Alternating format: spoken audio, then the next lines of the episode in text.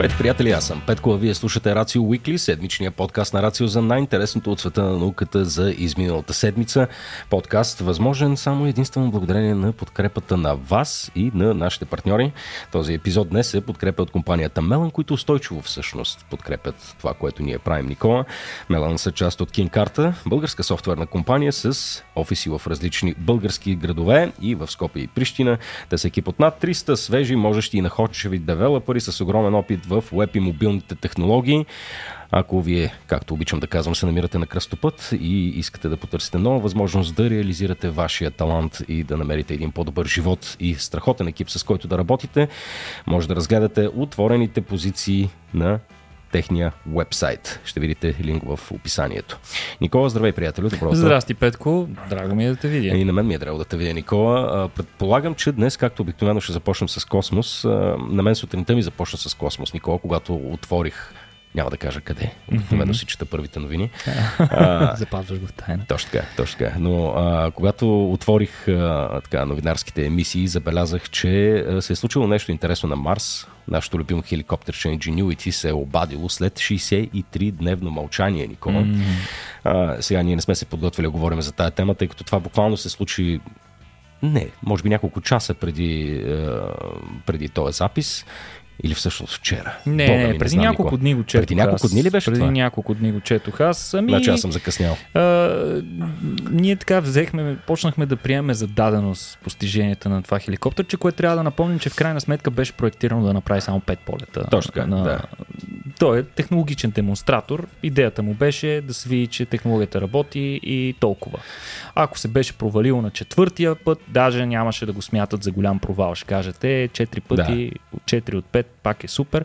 Но това хеликоптер, че взе, че проработи много добре и дори те директно го интегрираха в мисията на ровера Perseverance, с помощта на който а... Ingenuity общува с нас. Ingenuity общува с нас, точно така. Всъщност Ingenuity няма необходимата антена, а, така че да предава сигнали директно към някои от а, сателитите в космоса, които са в орбита около Марс, ами трябва да предава информацията първо на ровера Perseverance, да го използва като на английски се нарича Relay Station или ретранслационна станция.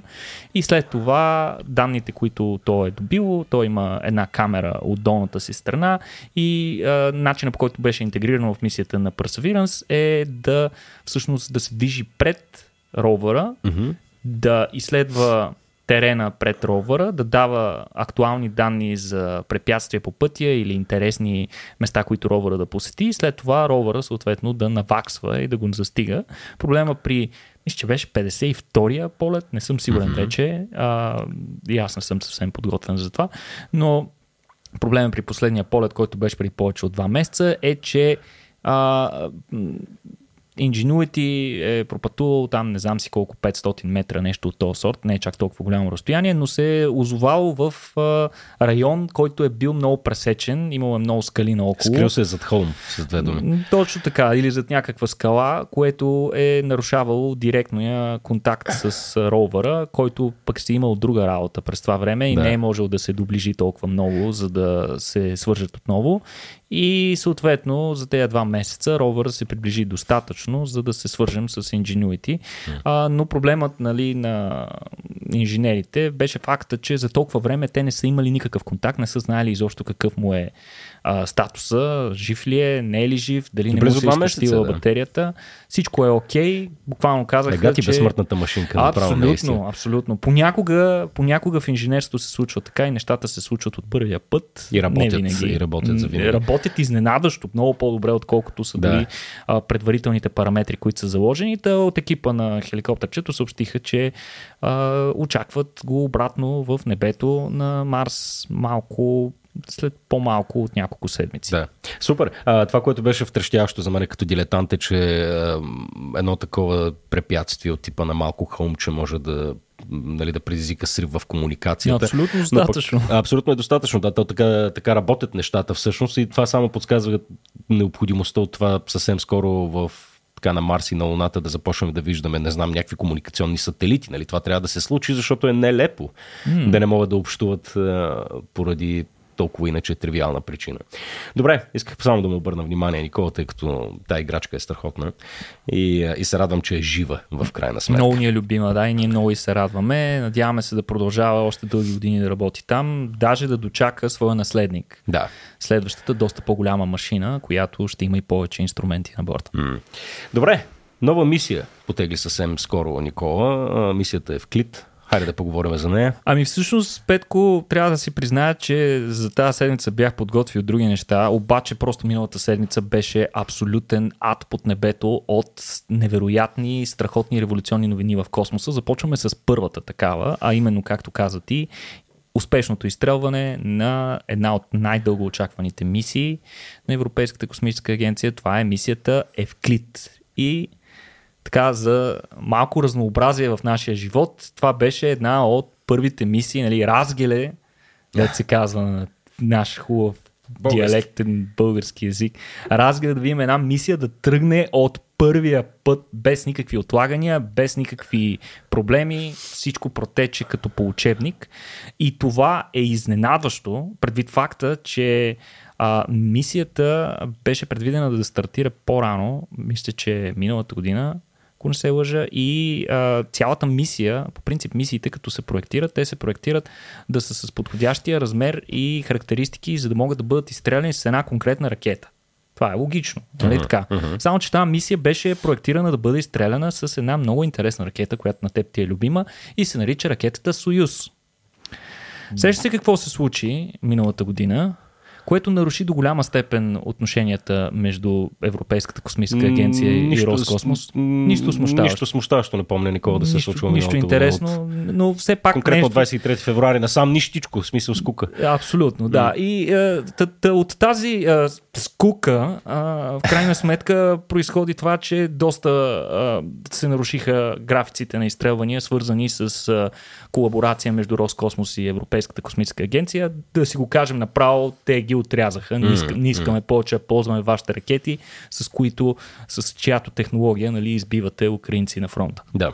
И за това а, ракетата трябваше много бързо да си намери нов, така да се каже, а, тир, който да изкара в космоса. То не е като И да има липса на алтернативи. Ролята на този нов тир изигра отново ракетата на SpaceX Falcon 9. Това, което обаче екипите на SpaceX направиха, е, беше наистина невероятно, защото демонстрираха невероятните възможности на съвременните технологии за бърза интеграция, при която ракетата беше готова за изстрелване по-малко от година след като се смени, а, се смени ракетата. Така че а, това не е, не е много типично. По В смисъл, тук, тук имаме случай, в който ракетата бива адаптирана към товара, а не обратното. Това ли казваш? или? Ами и двете, разбира Да. се, и от двете страни, но в по-голяма степен от страна на ракетата в случая. И това нещо се случи чудовищно бързо. А, ще дам за пример мисията Клипър, която в един момент се оказа, че няма да бъде изстрелвана на СЛС и а, на нея ще й отнемат доста години. Мисля, че 4 или 5 години беше отлагането. В случая по-малко от една година и вече имаме възможност и даже какво се случи? Ами успя и да се изстреля.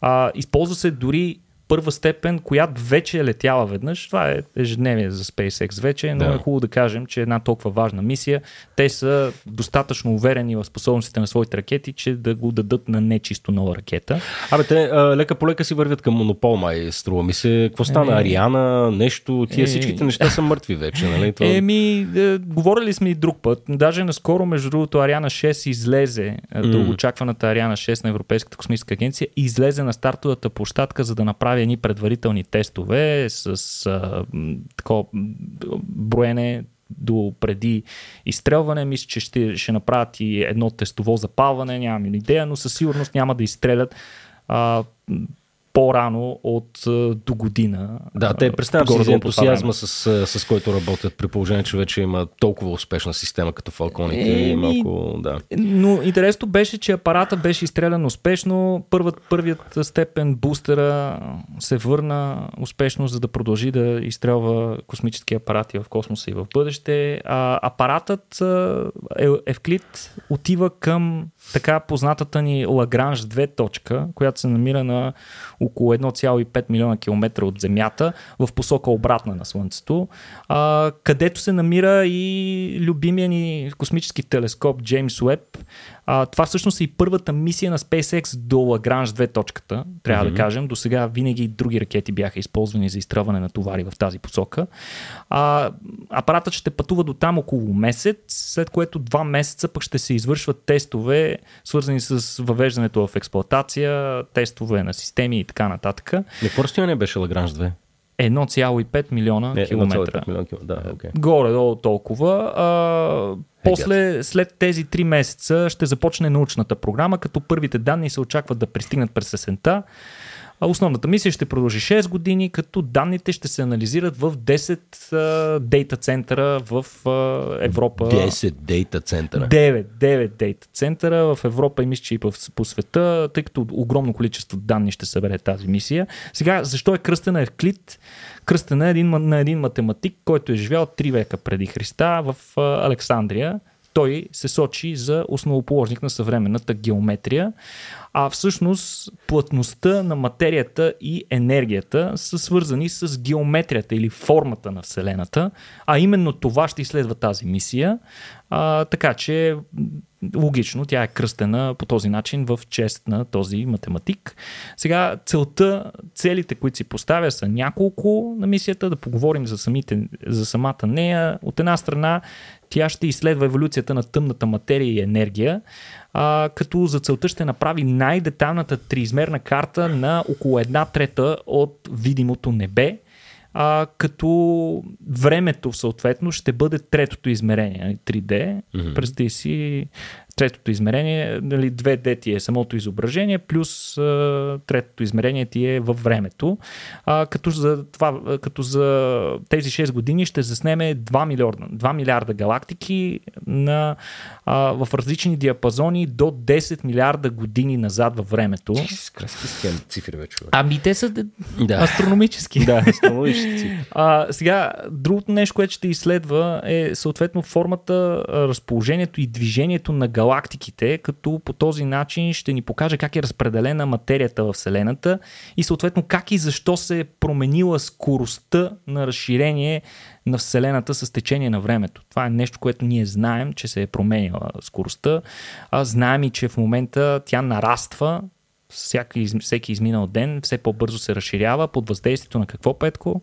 На гравитация медитация, Никола? На тъмната енергия. Да, разбира се, Никола, това на го тъмната, знаех, само да тествах. На, на тъмната енергия, да. която всъщност не знаем какво и затова я наричаме така. А, всъщност това е една от конкретните цели на мисията Евклид да попълни тази срамна дупка в физиката, която продължава да съществува, да разбереме какво всъщност е тъмната енергия и тъмната материя, които до момента съставляват по-голямата част от Вселената. 95%. Само 5% горе-долу представлява материята, която ние знаем, която физичните закони чудесно описват и ние я разбираме, а другите 95% нямаме си идея хм. какво са. В смисъл имаме някакви предположения, но нищо от това не е сигурно какво е. Няколко думи за тъмната енергия, вече споменахме, това е основният двигател според учените, който води до увеличаването на скоростта на разширение на Вселената, а пък тъмната материя тя е разположена във вътрешността и по периферията на галактиките, като определя съответно тяхната стабилност, за да не се разлетят в пространството и съответно определя и начина по който галактиките и а, като цяло космическите структури, галактики, клъстери от галактики, начините по които те трупат материя, нарастват с времето и еволюират. Боже Господи, е, е, някаква е, толкова фундаментална величина ние не я познаваме изобщо. Не знаем. Не аз знаем. знаем. Ние сме само свидетели на нейните резултати, присъствие, на, нейното присъствие. На, на нейното присъствие. Ние виждаме резултатите от това, че нея има, но тъй като тя не взаимодейства с а, материята по никакъв начин, съответно и ние не можем и да я видим с нашите инструменти добре. Тя влияе на материята, определя формата на галактиките и ги държи заедно, но едновременно с това не взаимодейства с материята. А, така. Е, така, за да, за да е по-сложно. Ако, да. има, ако имало създател, наистина, а, на Вселената, то той е бил един доста извратен доста извъртено същество с много голямо въображение. Ма, то това звучи като. Не, не, то буквално не се, не се вписва в. Да. Не, може, не може мозъка ни не може да го проумее. И това е нормално. Галактика, галактиките и Вселената като цяло са практически най-сложното нещо, което ни е известно. А, също мисията ще разгледа и специално връзката, е това вече е много интересно, връзката между тъмната енергия и материя и гравитацията. Защото mm-hmm. гравитацията е една от фундаменталните сили, която ни е най-мистериозна. В смисъл, нито знаем защо е толкова слаба сега, нито знаем преди как е била, нито знаем точно в момента, в който се е отделила от а, другите фундаментални сили, но знаем, чудесно наблюдаваме нейните въздействия. Нали? Гравитацията е нещо, което абсолютно всеки човек познава а, чудесно. А, тъ, по този начин ние ще разберем доста по-добре фундаменталните физични закони, които управляват Вселената, как тя е започнала, от какво е направена и на къде се е запътила, защото дори и там има различни теории. Как ще свърши Вселената в края на нейния живот има поне пет различни а, варианта, за които аз се сещам. А, Никола, една скоба може ли да отворя? Приятел, тъй като каза нещо, което би следвало да зная след 10 години рацио и mm-hmm. не знам колко десетки, стотици лекции за, за астрофизика и прочее. Ти току-що каза, че гравитацията се е отделила от другите фундаментални сили. Точно значи така. ли това, че сме започнали с една фундаментална сила и те лека по се разцепили? Как така бе, човек? Точно така. Започнали сме с една фундаментална сила, която с течение на времето в първите м- а, фенто секунди от сътворението на, от след а, гигантския взрив, нали, да. Ако има нещо, което бихме могли да наречем сътворението, то, то това е. А, тогава а, силите постепенно са се отделили, поне това сочат сегашните модели на физиците. А, в началото, доколкото знам, даже са били две, след което постепенно от тях са се отделили другите две. Интересно ми е какво става, ако ги събереш. Бяха четирите сили, спомняш ли сега имаш, имаш гравитацията, силно, елек... силно магни... Боже господи, Аре, help me, какво ме гледаш така? Ами... Силно електромагнитно поле, слабо е? Не. не. А, как се наричаше това, бе? Силно ядрено взаимодействие. Силно ядрено и слабо ядрено. Слабо точно ядрено така. взаимодействие и а, електромагнетизъм. Точно така, да, да. Майко, как се излагам днес? Ами, то и аз сигурно се излагам. Доста физици в момента ме слушат и си записват и нямат търпение след този епизод да пуснат бележките си за това колко безумно обявявам такива важни и фундаментални неща. А, та, друго, друго, ваш, друг, друг, важен аспект на тази мисия е, че тя ще теста достоверността на няколко космологични модела. Нещо, за което вече споменах, че имаме много модели, но за нито един от тях не са натрупани достатъчно доказателства, че то е верния. А, така че тук започва и голямата надпревара между моделите, за да се види кой ще опише най-пълно а, Вселената такава каквато е. А, иначе вече споменахме, това е проект основно на Европейската космическа агенция, с което ние, като членове на Европейския съюз, трябва да се гордеем, разбира се, че а, подобен, подобна фундаментална мисия не е под нито на Русия, нито на САЩ. А, разбира се, тя протича и с подкрепата на НАСА. Мисията се подготвя от над 15 години. В нея са участвали за това време над 3500 човека от общо 25 държави. А, иначе, от какво се състои а, самият апарат? А, може да го видиш тук на екрана за хората, които ни гледат в YouTube. За всички останали, може би сте го виждали вече. А, по този начин изглежда телескопа като една тръба с а, един соларен панел на гърба си. А, тази тръба всъщност съдържа телескоп с а, диаметър 1,2 метра, който ще събира данни и ще ги дава на два научни инструмента на борда. Единият научен инструмент се нарича ВИС, той е нещо като камера, която прави детални изображения на галактиките в видимия спектър, а другия пък се казва NISP. NISP инструмента е своеобразна камера спектрометър, който мери в близката инфрачервена област, като съответно събира данни за червеното отместване и ще дава точна информация за разстоянията до и между обектите в космоса, съответно между галактики, клъстери, галактики и така нататък. А, сега, изстрелваме това нещо в L2, Лагранж 2, където е и Джеймс Уеб. И двата телескопа гледат в близката инфрачервен, инфрачервен спектър. И тук логичният въпрос, който някой скрънза би си задал е, е хубаво да е, имаме един телескоп, който гледа в инфрачервения спектър, що ни е втори?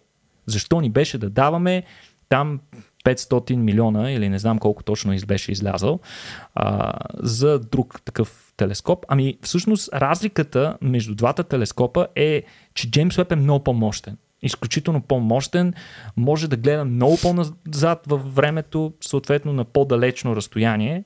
В астрономията двете неща са синонимни, както чудесно знаят нашите редовни слушатели.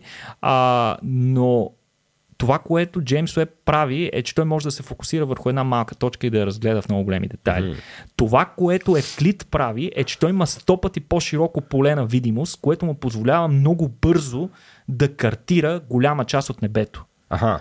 И това, което ще се случва е, че двата телескопа ще си колаборират и ще се допълват един друг. Иначе казано, след като в процеса на изграждане на тази триизмерна карта, Евклид ще набелязва зони, на които Джеймс Уеб в последствие ще обърне по-специално внимание, защото съдържат някакви интересни неща. А, иначе, най-общо казано, можем да определим мисията на този телескоп е да хвърли светлина върху тъмната природа на mm. Вселената, вече да не е чак толкова тъмна. Тук е място да споделим, че един от екипа на този телескоп на, на Евклид ще ни бъде на гости, Петко. Това е Маги Лю, която на 25 юли на нашето събитие в Кино Кабана ще представи повече детайли за този телескоп и като цяло за мисията Евклид. Така че а, Заповядайте, купете си билети. Купете си билети. Елата да се видим. Да. Е, магия, между другото, е Топ страхотна, страхотна а, личност с много силно присъствие и, и изключително чаровна млада дама. Това го оставяме на страна, но просто виждаш как блика мозък от нея. Даже на моменти а, ми е малко трудно да измогвам, но това е най-вероятно заради моите ограничени ментални способности, Петко. Да, аз заради това избегвам да си направя разходка в ЕСА, тъй като аз само в екипа на Рацио съм най-глупавия в стаята обикновено, пък амо ли там, ако се разходи човек, как ще се чувства. Oh. Еми добре, тия мисии са важни, Никола, и ние така последователно гледаме как се разработват нови технологии. Стреляхме Джеймс Уеб сега, мисията е в клит и така всичко това се случва с а, очакването да си отговорим на най-фундаменталните въпроси е, за Вселената. Неща, които предстоят, но това пък не означава, че не откриваме изключително важни неща и в момента с съществуващите технологии, с съществуващите мисии и така и апаратура. А, и а, сега аз се надявам, Никола, ти да ми обясниш, аз след като не успях да назова четирите фундаментални сили в Вселената, мисля, че е ясно, че а, не съм особено добре подготвен. Та за мен е важно да ми разкажеш, Никола, защо откритието на гравитационно-вълновия фон е важно. Ами, е, всъщност това е много интересно. Както казах, миналата седмица изобилстваше от невероятни е, и фундаментални новини в сферата на астрономията и астрофизиката. Една от тези новини пристигна малко преди изстрелването на Евклид в четвъртъка, заедно с една друга новина, която след малко ще ще засегнем и нея. Става дума точно, както казваш ти, откритието на гравитационно-вълновия фон. Сега, това нещо не е нещо фундаментално ново, в а, смисъл на думата, че не е нещо, което изведнъж хората са видели са данните и са казали, ей, гледай какво има. Ами това е нещо, което се подозира от доста отдавна, но не беше напълно и категорично доказано.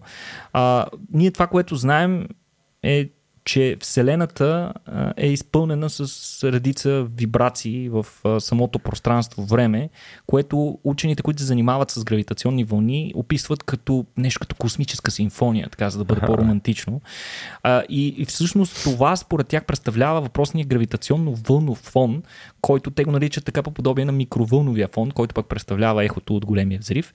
А, значи, представи, ако си представиш нали, цялата Вселена като, едно безбрежен, като един безбрежен океан, в който всякакви вълни се лашкат напред-назад с различна големина.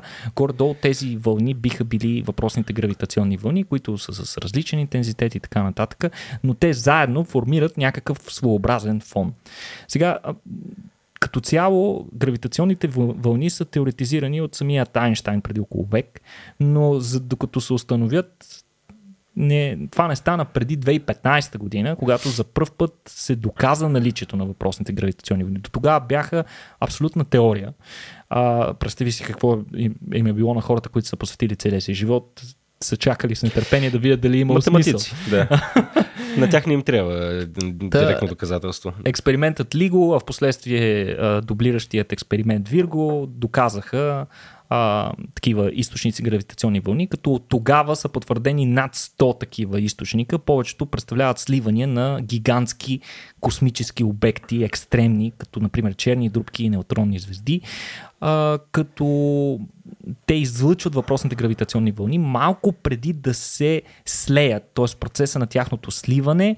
А, те се доближават много близко една до друга, като колкото по-близко се доближават, толкова по-бързо се въртят една около друга, влизат в една своеобразна спирала, при което а, огромна част от енергията им се изконсумира, за да се излъчат вълни, които се разпространяват в в, в, в Вселената, тези вълни са, могат да бъдат засечени в диапазона на между 100 и няколко хиляди херца, но това не са просто обикновени вълни, не са радиовълни, Петко.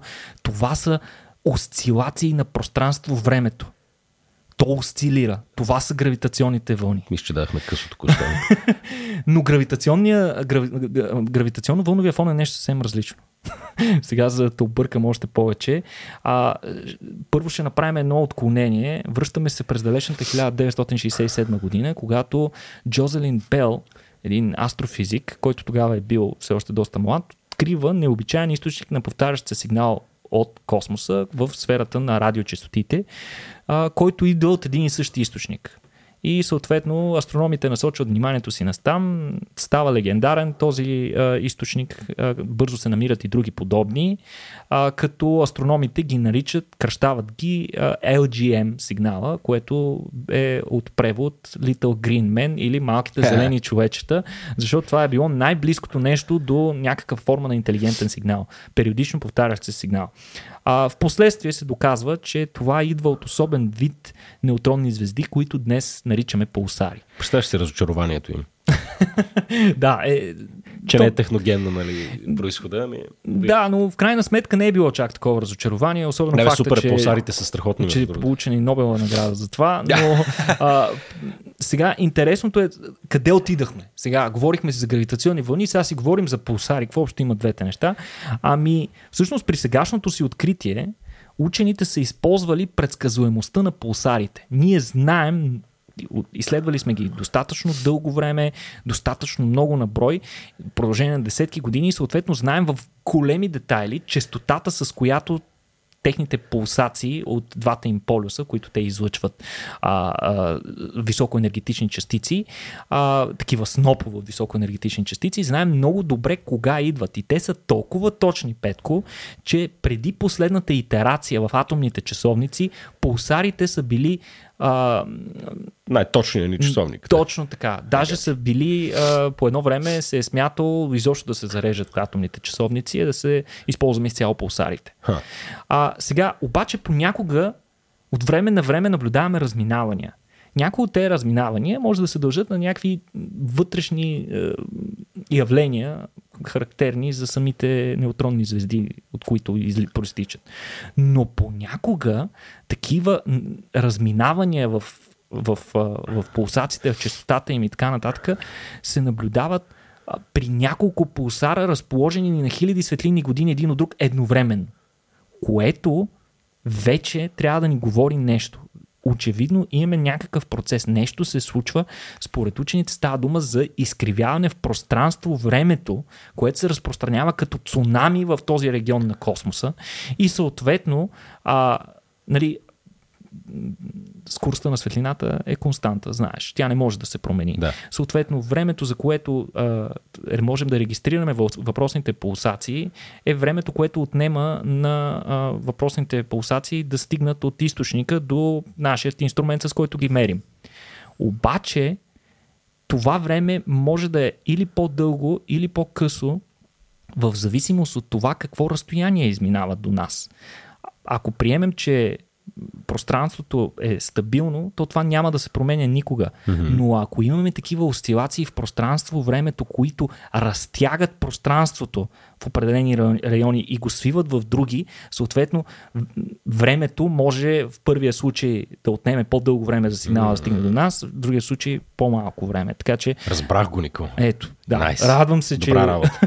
да. Успявам да го обясна, макар че това е изключително сложна материя. Сега, 15 години задълбочени изследвания са извършили учените за, за това изследване, като за това време те са изследвали активността на, 100, на 115 различни пулсара. Става дума за учените от Американската нанохерцова обсерватория за гравитационни вълни, накратко нанограф, като а, те след това 15 годишно задълбочено изследване, не знам как се извършват 15 годишни неща вече в съвременния живот, Петко, а имам чувство, че най-дългият период, в който хората гледат в бъдещето е един мандат. Да.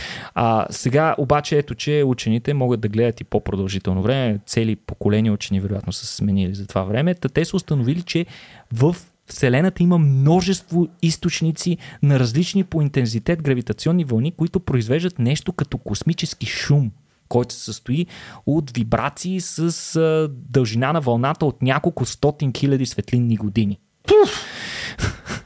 Да, за, за да добиеш представа. Това е на ниво. Вселена. Не мога да добия представа, Никола. Значи, тези неща са абсолютно незабележими от Земята. Нищо от това не се отразява нито на живота, нито на процесите тук на планетата. И съответно, без пулсарите ние изобщо нямаше да можем да ги детектираме тия неща.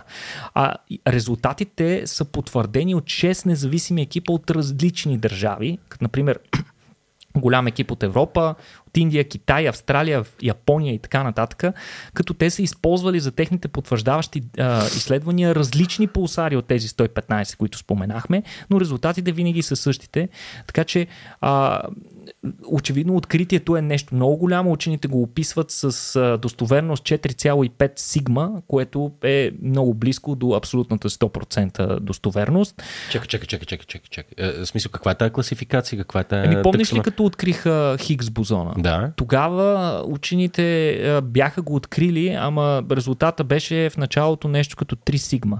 И затова на тях им се наложи още няколко години да събират данни от големия дронен колайдер, докато а, достоверността достигне 5 сигма, което е неоспоримо и абсолютно никой учен не може да го успори, когато достигне. Това е, земята е кръгла, примерно ами, е 5 сигма. 5 сигма мисля, че беше 99.99999 за достоверност. А това докато... Смисъл, това е числова...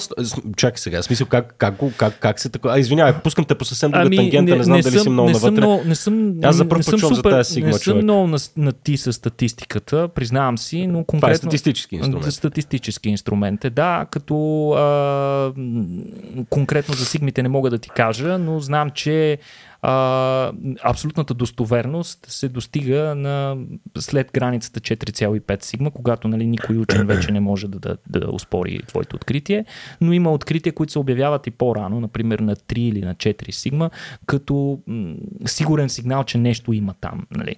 А, но не мога да ти кажа точните стоености. А то индекс кой го дава в крайна сметка или това си е... В смисъл някакви стандарти са това. Някакви стандарти, някакви да. стандарти в науката, които са доста скучни в момента да ги обяснявам. И, и, и, и, да, бе, просто за първ път го чувам. Степен ами, на достоверност, еди колко си Очудвам се, защото наистина това доста беше пропагандирано. Може би вече сме, сме го позабравили. Най-вероятно, да, да. На, на Хиггс бозона.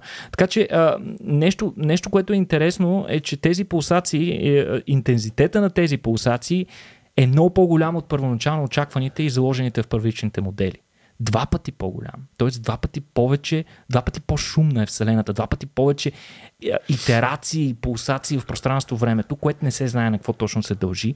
Не е ясно и какво ги предизвиква, от какво са всички тези източници. Нали, тези, които знаем и които засичаме, са най-големите източници на въпросните. Това са мащабни явления, като сливането на неутронни звезди, черни дубки помежду си и така нататък. Но вероятно има и други източници, като например супернови, свръхнови и, и, и други космически явления, много от които вероятно не са добре изследвани в момента, но възможно е въпросният грави... гравитационно вълнов фон да се дължи и на някакво мащабно космическо явление, което се е случило в ранните етапи на формиране на Вселената, например в процеса инфлация, който процес не засяга нашите спестявания, както а, по-актуалният му аналог, нали, който в момента доста се говори за цената на салама Санчо и така нататък. А, процесът инфлация в космологията засяга рязкото разширение на ранната Вселена в периода а, от 10 на минус 38 до 10 на минус 32 секунди, Петко. Това са да. някакви умопомрачителни, умопомрачително малки а, величини, величини да. в които се смята, че Вселената се е разширявала със скорост по-голяма от скоростта на светлината. За известно време. После се е забавила. Но тогава нещо фундаментално. Тогава е. Това е момента. Нали, може би си чувал тази история, в който мисля, че а, а, Стивен Хокинг си е говорил с папата и той точно това е разказвал. Ние сме толкова близо да разкрием а, тайната на сътворението, какво точно се е случвало. Нали, най-големия проблем ни е да разберем какво се е случвало в тези най-ранни етапи, да. буквално там части, а, аз не мога да кажа хилядни части mm. от а, секундата. И тогава папата му е казал, е, не, не, не, точно там не дейте да пипате, защото там е Господ. А, е Господ. тогава е момента да бъде светлина. Това е анекдот. да.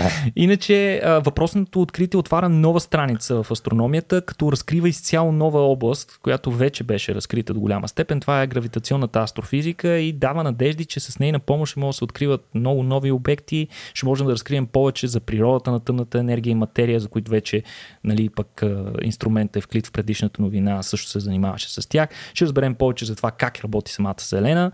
А, иначе проектът ще продължи още 4 години, така че се очакват нови открития и оттам фантастично. Има много малко неща, които обожавам и презирам едновременно, Никола, и това е космологията, именно защото мозъкът ми е тотално неспособен да работи първо с величините, не второ с концепциите. Мозък. Не е твоя мозък, Петко, като цяло мозъка ни, колкото и да е сложен да се гордем с него, не е направен, не е еволюирал, за да възприема толкова гигантски понятия. В смисъл, да, просто да. не е имал време чисто да. еволюционно. Но пък се радвам, че е достатъчно умен все пак мозъка ми, за да, ме, за да предизвиква за шок. Да чоплим, и... чоплим повърхността да поне.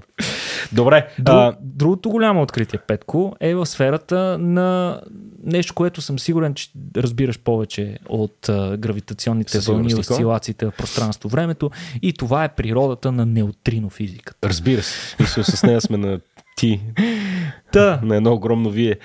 Същия ден, четвъртък, там 26 юни е, ли беше, мисля, че тогава. Това в един и същи ден се случва. В един и същи ден две огромни открития в физиката. Те всички бързаха преди изстрелването на, на Евклид, нали, за да бляснат.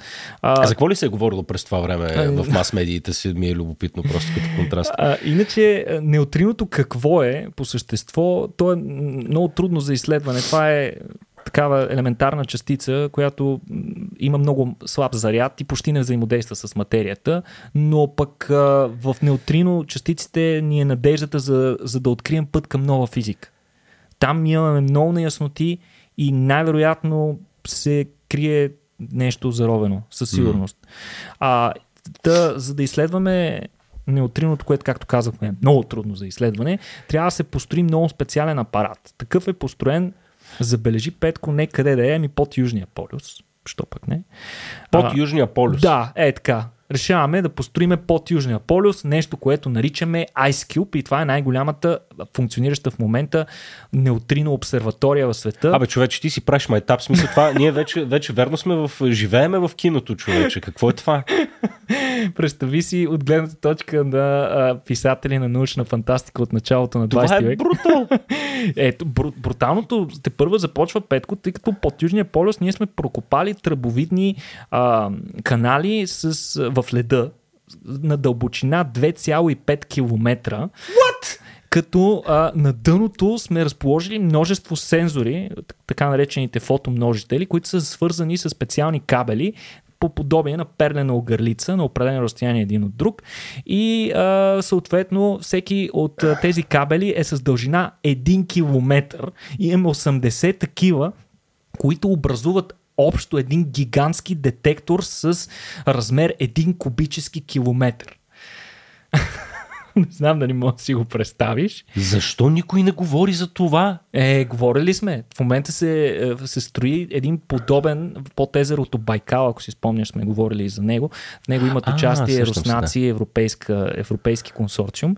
А, та... Това е брутален инструмент. Аз не мога да повярвам. И е построен под Южния полюс, да. и, и тези перни огрелици има 80 такива, като а, когато се излъчи каквато и да е светлинка, абсолютно единични фотони, които дори нашето око е неспособно да види, въпросните фотомножители могат да ги, защит, да ги засекат и съответно те изпращат сигнал по кабела, за да кажат, че там нещо има. Сега, това е начинът по който ние можем да фащаме неутрино, защото то не взаимодейства много добре с материята, но понякога взаимодейства и по-специално при челен сблъсък с определени частици, а, те могат да се трансформират и да отделят фотони. Сега, а, повечето неутрино, всъщност, което се генерира навсякъде около нас, мисля, че даже имаше някакво сравнение, че през върха на палеца ни във всяка секунда минават някакви милиарди е, частички неутрино. А, та, повечето неутрино, които прелитат покрай детектора, изобщо не се засичат, не взаимодействат с него. А светлина идва, когато неутрино се удари в електрон което е много трудно електрона да го засечеш, защото той, както знаеш, е квантова частица. Едновременно, да, да, но неутриното го засича. Там надмогва го с, с количества.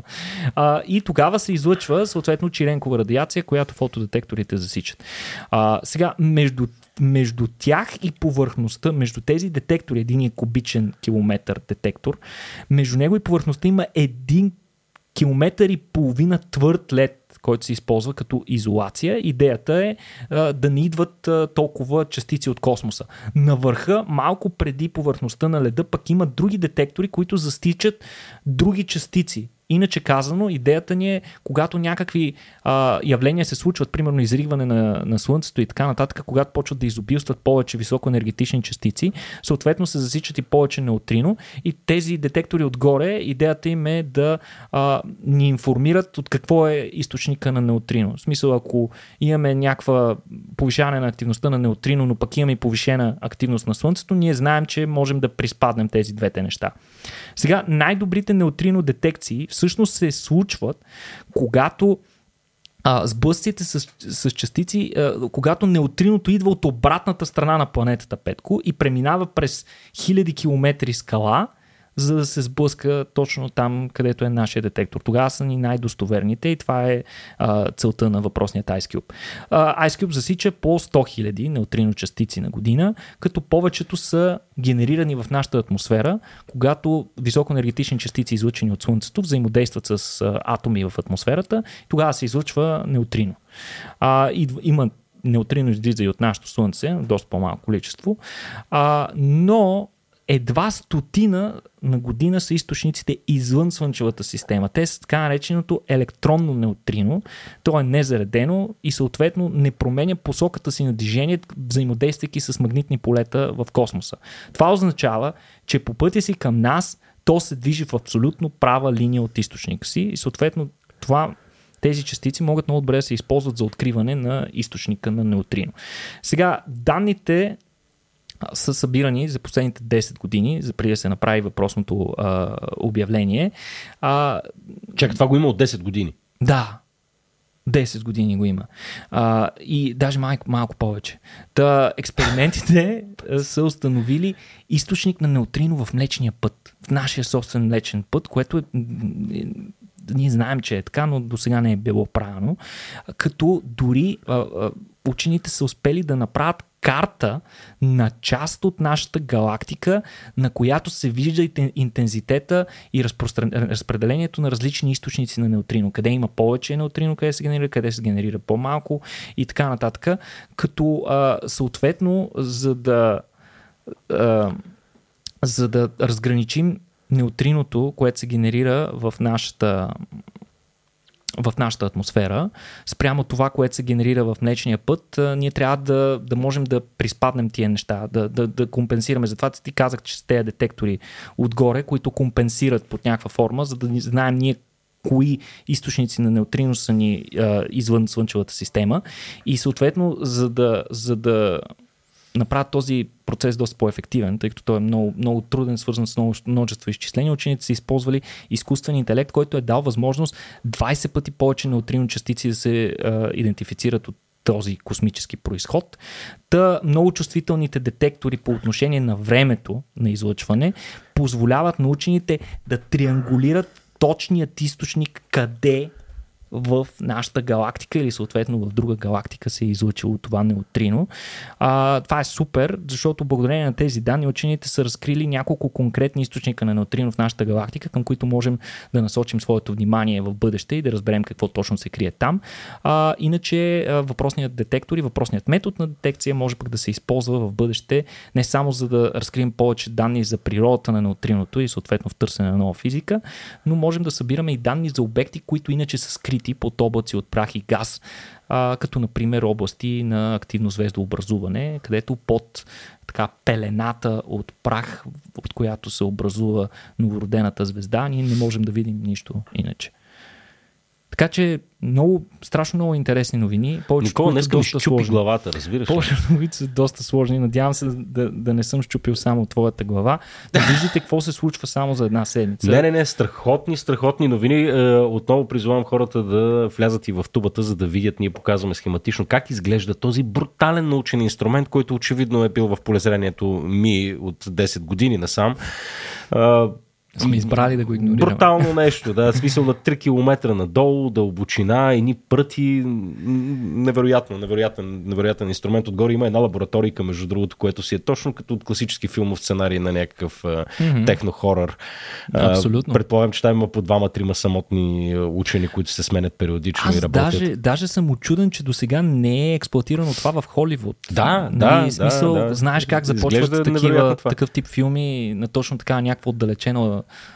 а, обсерватория или изолирано място, някакъв учен прави някакво невероятно откритие.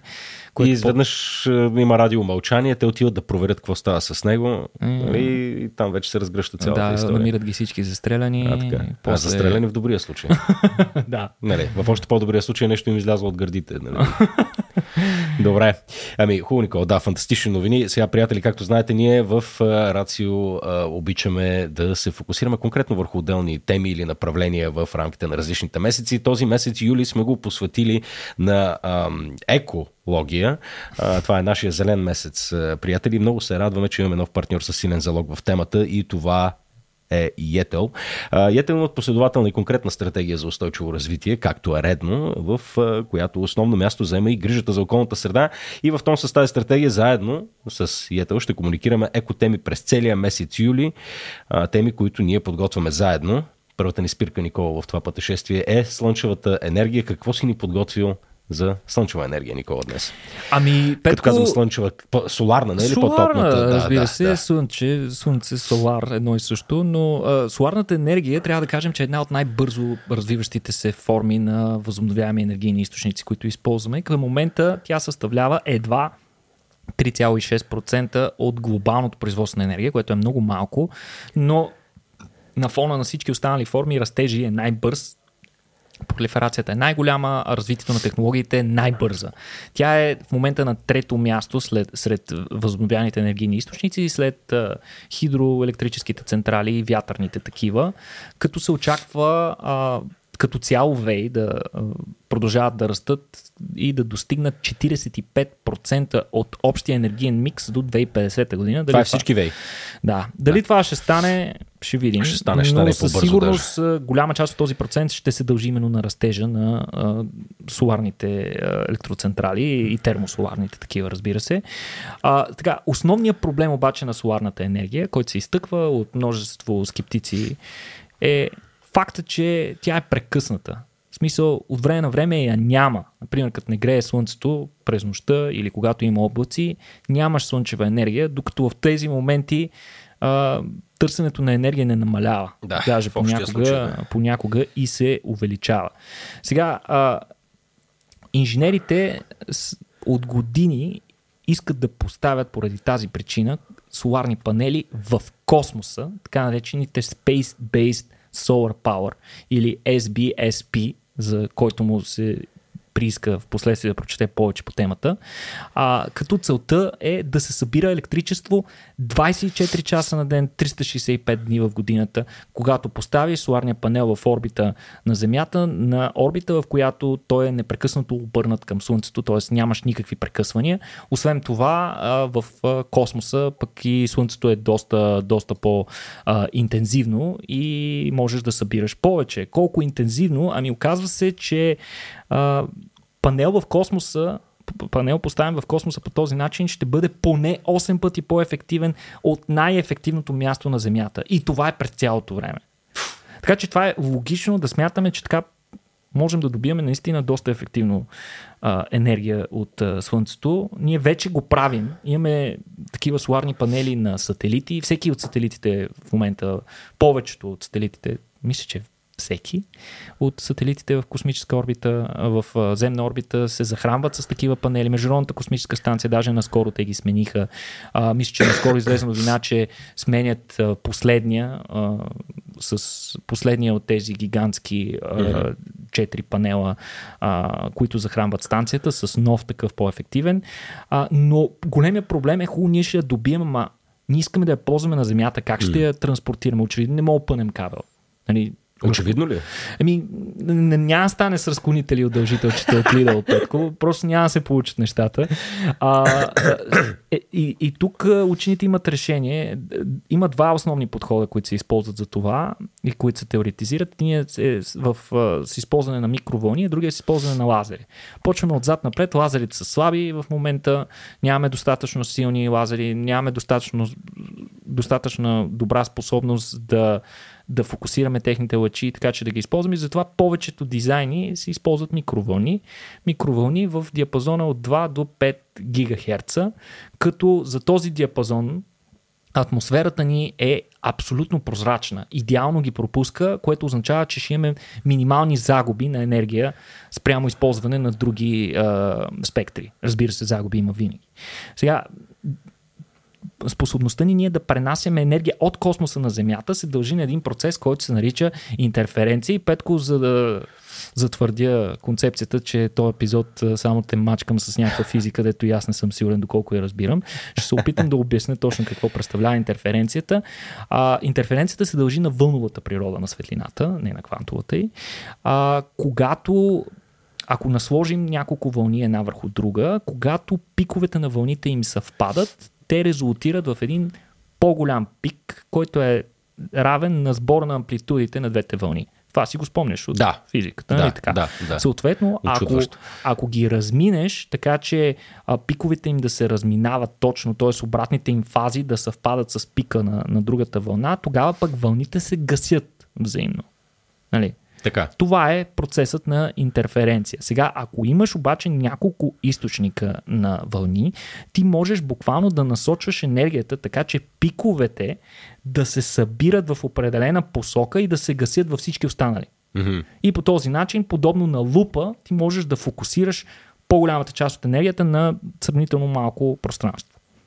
Това е и метода, който се залага в процеса на прехвърляне на добитата електрическа енергия в космоса с соларни панели към Земята и всъщност учени от Solar, Space Solar Power Project, на, на водещата, водещата технологична институция в щатите Caltech, наскоро са извършили първият успешен бежичен пренос на енергия с помощта на микровълни. Това за което говорихме. Като за целта те са използвали специален демонстрационен апарат, който тежи 50 кг и стреляне в космоса на 3 януари тази година на борда на Falcon 9 ракетата на SpaceX. Той е бил с 1 кубически метър размер и когато е стигнал в космоса, се е разгънал като един трансформер, така, се е разгънал и образува един овал с диаметър 50 метра.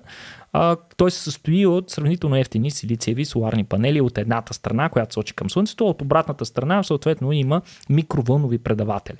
Сега целта на мисията е била да се изпрати а, такова, такова микро, микровълново лъчение от единия край на апарата до другия, Нали, имало е ага. и предаватели, и приемници и в последствие, когато този е, експеримент е бил успешен, да се опитат да изпратят и към Земята.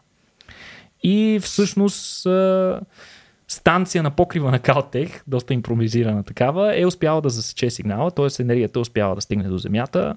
А, Приемниците на, на излъчената от космоса енергия, обаче в реални ситуации ще трябва да са а, антени с много голяма площ. Mm. Те вече даже се имат специално име, ще се наричат а, ректени. И сега, а, тъй като това да събираме енергия и да я пращаме към Земята, звучи малко Mm-hmm. Малко притеснително. Да. Не? В смисъл, ами ако я изпратиме в главата на Петко, докато ходи През по шишман... цялото време това си мисля, между другото, да. Ами всъщност може да се успокои, защото нямаме способност толкова добре да колимираме, т.е. да да съсредоточиме а, излъчванията. Ето, това, това, че се разпръсква пък произволно не означава, че е по-добре. Нали? Изпепеляването на цял град също няма да е възможно, защото а, това, което ще можем да изпратим е енергия с а, плътност от между 100 и 300 вата на квадратен метър, а, което а, в, в сферата на микровълните, но в, в слънчев ден на екватора, например, енергията, която се получава е 1000 вата на квадратен метър, т.е. доста повече, а пък в облачен ден в умерените ширини е около 100 вата на квадратен метър. Тук обаче е важно да кажем, че това е целият спектър, не само микровълни. Ага. Така че има малко повече микровълни там, където го пращаме. Не знаем какъв ще бъде ефекта, но вероятно няма да е нещо съществено при всички случаи за живите организми. А, интересното е, че а, Великобритания води в това отношение в една своеобразна надпревара, която се оформя в момента, сега ще разбереш. Та Великобритания наскоро обявиха обяви, а, сформирането на консорциум, така наречения Space Energy Initiative, който съдържа 50 компании, сред които водещите компании Airbus и Lockheed Martin, а, които заявиха желание да реализират мащабен проект до 2040 година, доста амбициозно, на стойност 15 милиарда паунда. Целта е да се генерира огромен а, соларен а, парк в космоса, който да събира 2 гигавата енергия, горе-долу колкото една ядрена електроцентрала. И горе-долу на същата цена, или малко по-ефтино даже излиза. Ами, Да. Ами, горе-долу, горе-долу на същата Ако е цена. белене, нали, това е два пъти Горе-долу на същата цена. А, Китай по-рано обявиха, че също искат да градят такава орбитална станция, като те дори твърдят, че ще я завършат до 2030 година. А, има демонстрационен проект пък на Европейската космическа агенция, който се нарича Solaris. Японците и САЩ също се включиха наскоро в играта. Интересното е, че и военните проявяват интерес към тази технология, защото се интересуват от възможността да зареждат дистанционно дронове от космоса и по този начин да не им се налага толкова често да кацат на Земята. Ага. А, Тия па. има множество предимства а, въпросната технология. А, от една страна, както казахме, може да добиваш енергия през цялото време, доста по-високо а, ефективно е това, този добив, а, въглеродно неутрално е, а, ако се изгради по правилния начин, може да, да, да съществува доста дълго време в космоса, тъй като там няма прах, който да се полепва по а, соларните панели. Има доста по-малко необходимост те да бъдат чистени и така нататък. Независимо от конфликти, защото имаше един голям проект, който трябваше да строи гигантски соларни паркове в Сахара, обаче а, това са райони, които mm. не е много добре да се строят скъпи неща и да се оставят без надзор. А надзора вероятно трябва да включва стени, картешници и така нататък. А, това тук са предимствата, обаче недостатъците са доста, доста повече. А, както казахме, изключително скъпо е изстрелването на големи товари в космоса в момента. А, съответно, въпросното нещо със сигурност ще надскочи всякакви а, предварителни отчисления за бюджети и така нататък. Скъпа ще бъде и поддръжката им, защото съответно а, в космоса имаш доста буклук, имаш микрометеорити, които често ще удрят а, панелите. Не се знае скоростта, с която те ще деградират. Mm. А пък ако трябва да изпратиш космически ремонтьор, това ние не сме го правили от времето на Хъбъл, нали, когато го ремонтирахме няколко пъти. Вече нямаме космически словаки, с които това да го правим. Така че а, при всички случаи това ще бъде едно много, много, много скъпо начинание. И тук доста скептици насочват вниманието, че далеч по-добре би било въпросните средства да бъдат изразходвани тук на нашата планета, където с тях може да се направят доста, по, а, доста по-смислени неща. А, а, могат да се построят а, соларни паркове именно на местата, където енергията ще бъде използвана, т.е. локалното разпределение на източниците на енергия, за което толкова много се говори последно време.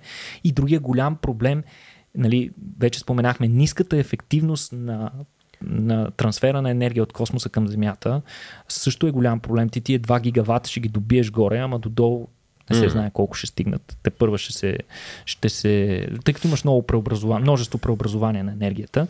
И другия много голям проблем е, че приемниците на Земята ще вземат площ много голяма площ, Петко, до 1000 квадратни километра. 1000 квадратни километра за тази 2 гигаватова на Великобритания. Е, то това е нелепо вече. Нали?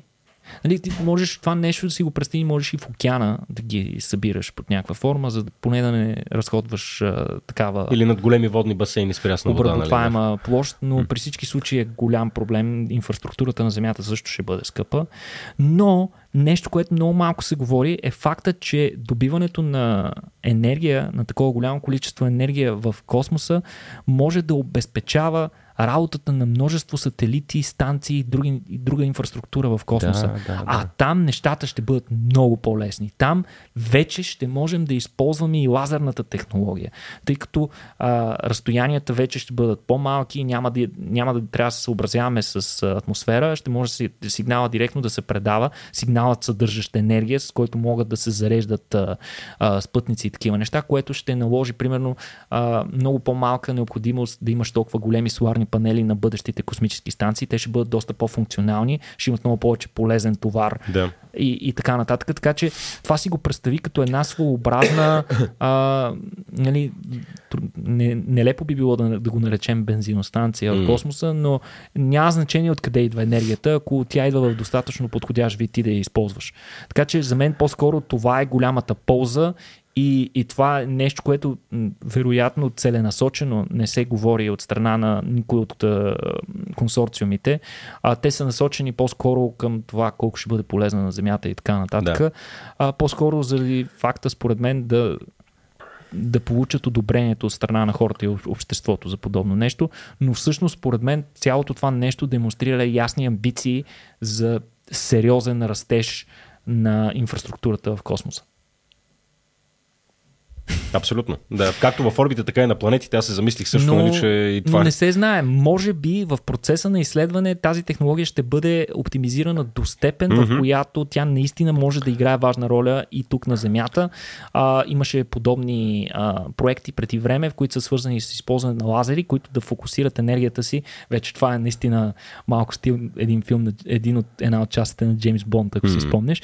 Но такива лазери, които да фокусират енергията върху водни басейни, които да се затоплят и от тази разлика в температурите се добива енергия, което също е готино решение, но на този етап не е ясно доколко можем да го ползваме, но наистина факта, че сме се насочили към това е супер М. и факта, че продължаваме да намираме начини а, добива на енергия от а, Слънцето да е все по-ефективен и по-добър. Да, да, да. Абе да, всички тия решения звучат много альтернативно, много концептуално, много секси.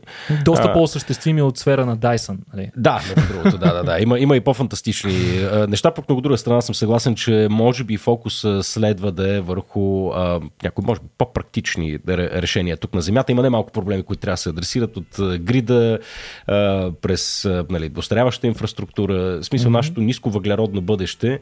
А, основните стъпки, които трябва да предприемем са по-скоро тук и те са, нали, не изискват някакъв, кой знае колко мащабен технологичен пробив.